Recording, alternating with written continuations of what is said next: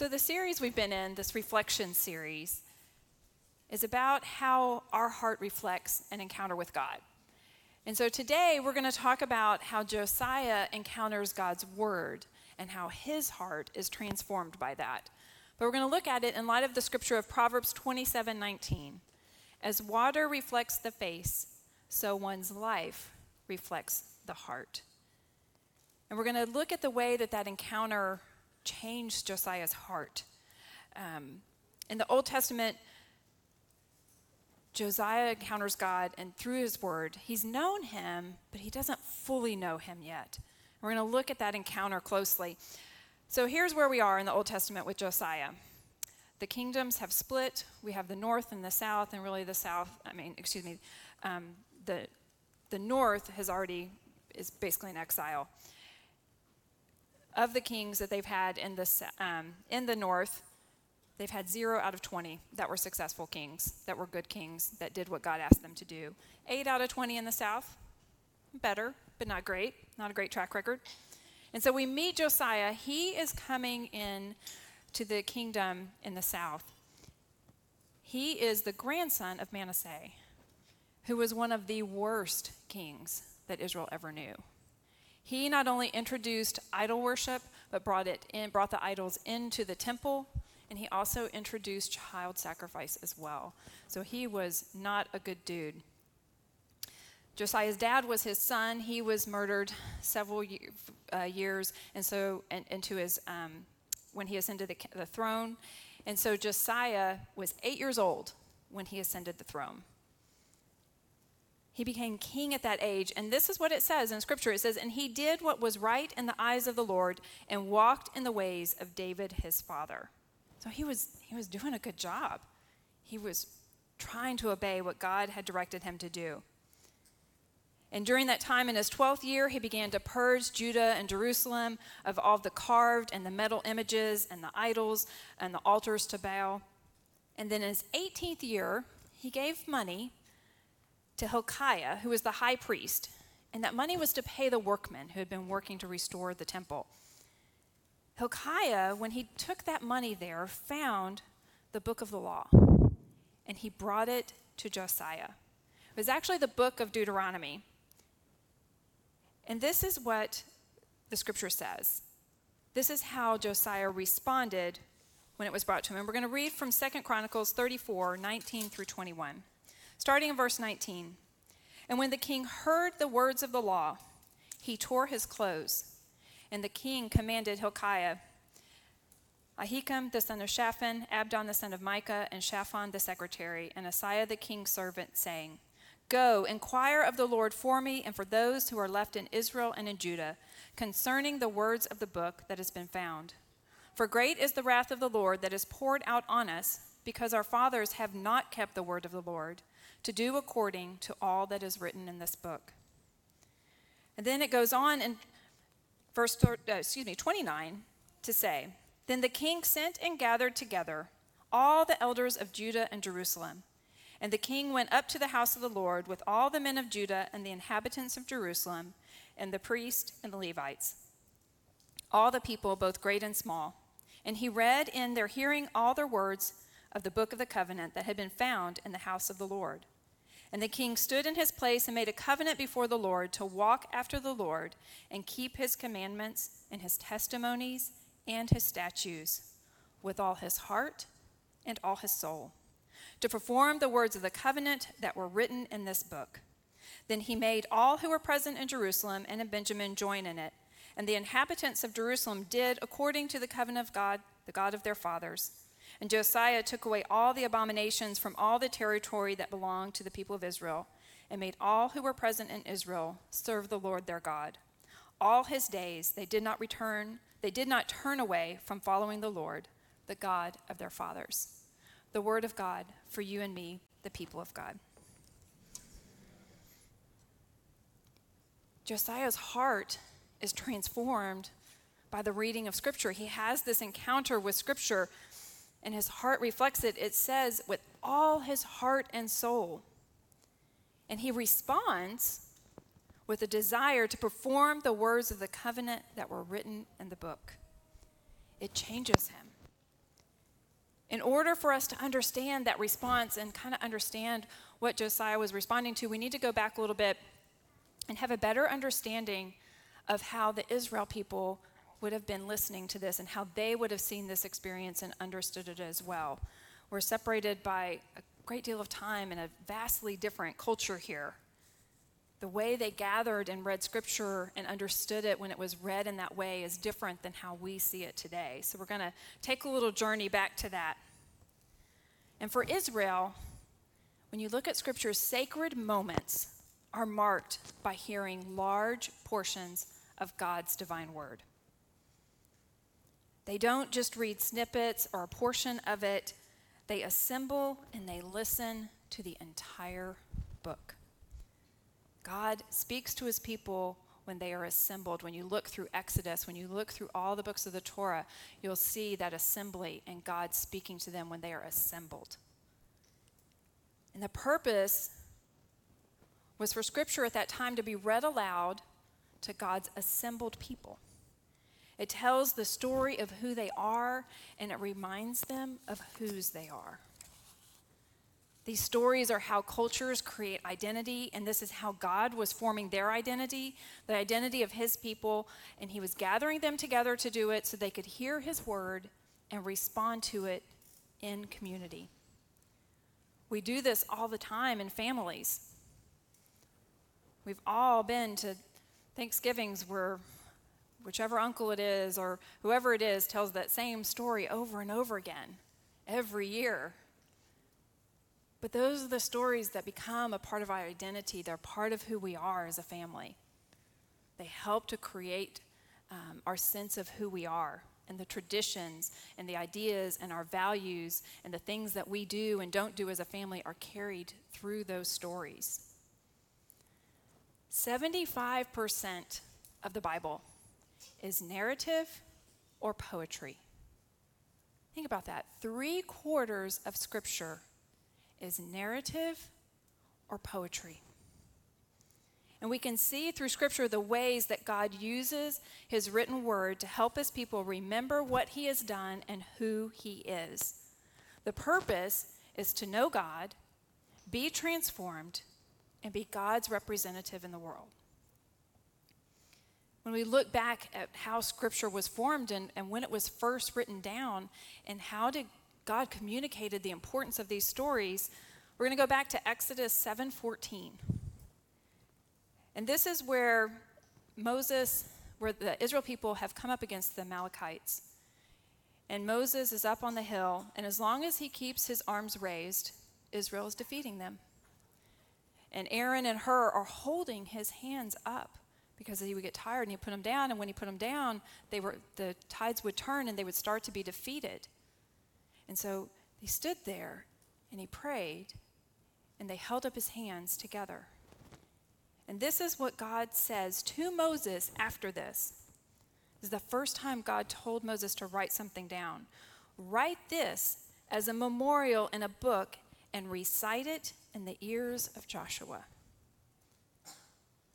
They were praying for defeat, and this was God providing for them. It wasn't the Ten Commandments or law that God first commanded Moses to write down. It was a story, the story that of God delivering his people, of God providing for his people. And the purpose of the Bible is to tell a story so God's people remember that he acted to save them. The second mention that we find of scripture being formed and written was, again, that was the Ten Commandments. And we have, Israel has experienced deliverance from Egypt. God has divided the seas. He has delivered them. He's brought them to Mount Sinai. And here they are. They get to this mountain. They're together. They're assembled together. And God appears to them personally. He appears in smoke and cloud. And he, God wants to enter into a covenant relationship with them so he can make them into a kingdom of priests. Think about that. The God of the universe is meeting Israel on the mountain so that he can appear to them personally, enter into a covenant relationship with them, so he can make these former slaves into a kingdom of priests. In chapter twenty-four, verses three through four, it says, Moses came and told the people all the words of the Lord and the rules. And the people answered with one voice, all the words that the Lord has spoken we will do. And Moses wrote down all the words of the Lord. And then there's a covenant ceremony. This is God's gathered people, gathered together. This minority group, this underdog of all nations, these former slaves, are assembled at Mount Sinai.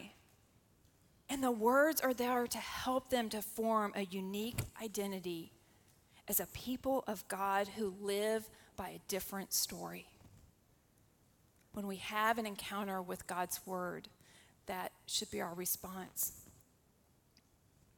to live by a different story. It's a group of people gathering to hear the story, but they're also at this point now hearing the terms and the laws and the statutes, and they're responding to that as well.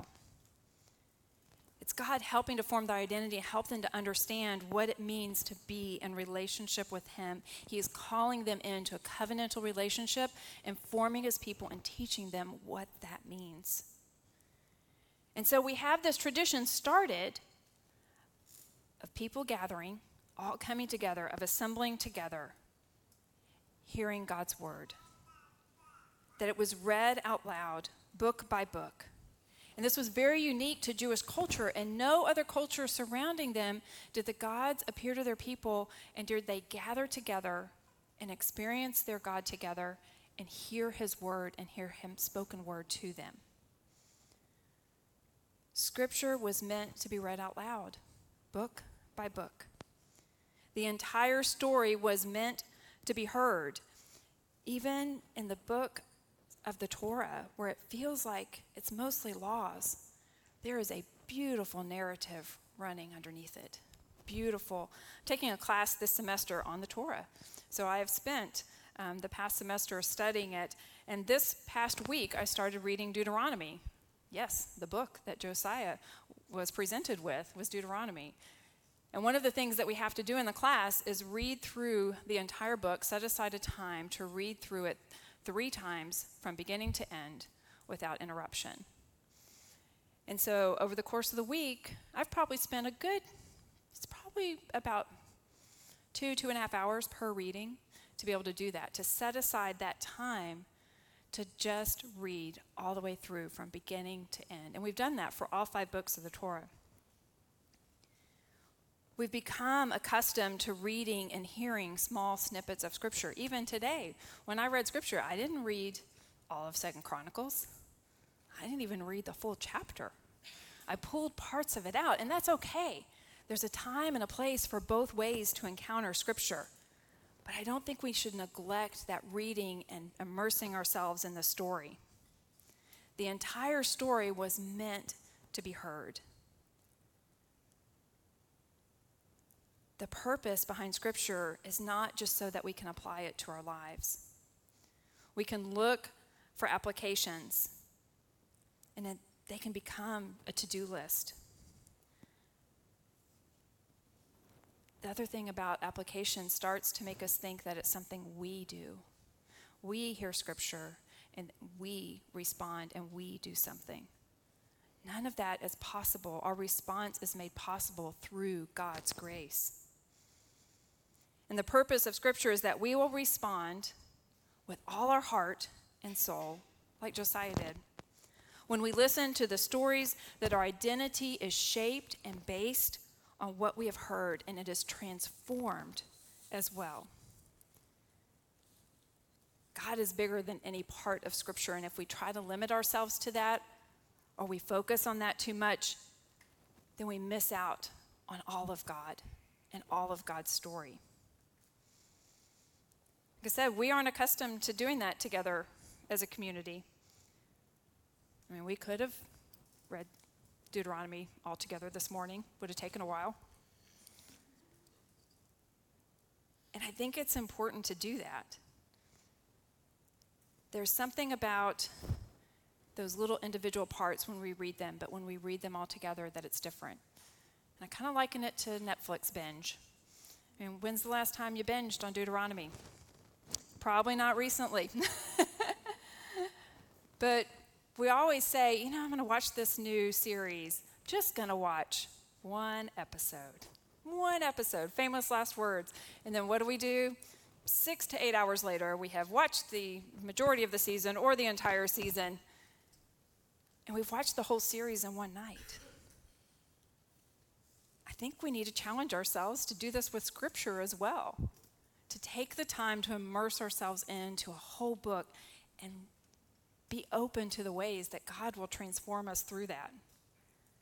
Josiah didn't just apply the Scripture to his life. Because as that proverb says, our lives reflect our heart. His heart was transformed. Application focuses on that. What am I going to do?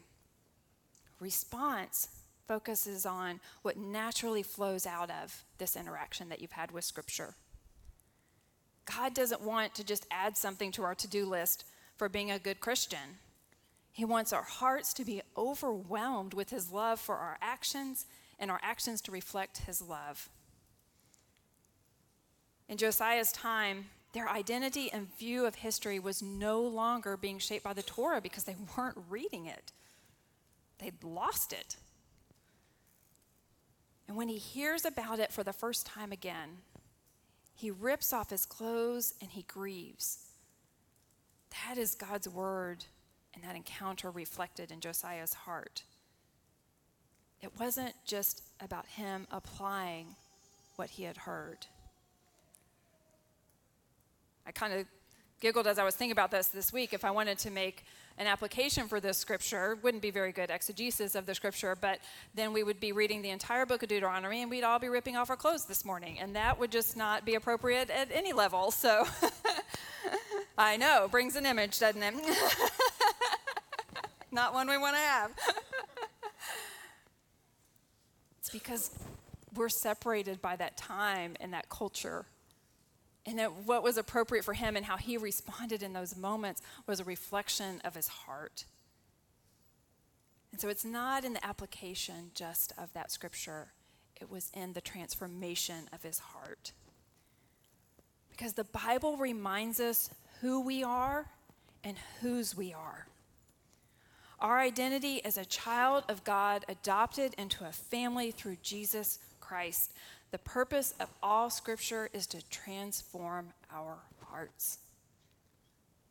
And for our hearts to be transformed in community. Josiah was in uncharted waters. He was trying to turn a big ship around at a very young age. He was doing a pretty good job of it. Way better than his predecessors. But he didn't know the whole story.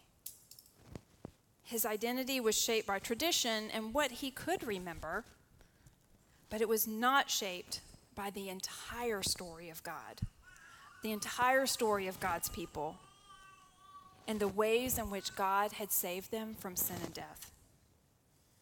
Scripture can remind you who you are and help you to move forward. Help you to move forward into territory that is unexplored and unknown. When you are looking for an anchor to ground your identity, why you're here, and what you are all about, the answer is in Scripture. In Josiah's story, he realized they were lost. Scripture can help you realize what you've lost when you've lost your way, when you find yourself in circumstances that you never wanted to be in or imagined you would be in. That can be because of divorce or addiction, and because you've let the world dictate your path, or you've let your own desires dictate your path. Scripture is the smelling salts that wake you up, and they remind you whose you are. They remind you of your identity as a child of God. Our hope lies in God and the stories that help us to remember all the ways he has provided for us, all the ways he has delivered his people, because he wants to be in relationship with us. He wants to be in a relationship with you.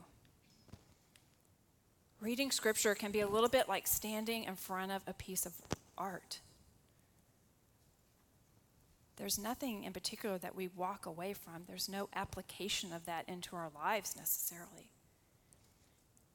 It calls us, that art calls us to stop, to look at things from a different perspective,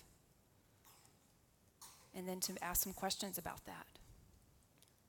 It gives us an opportunity to be transformed in a way, to see something in a new and a different way.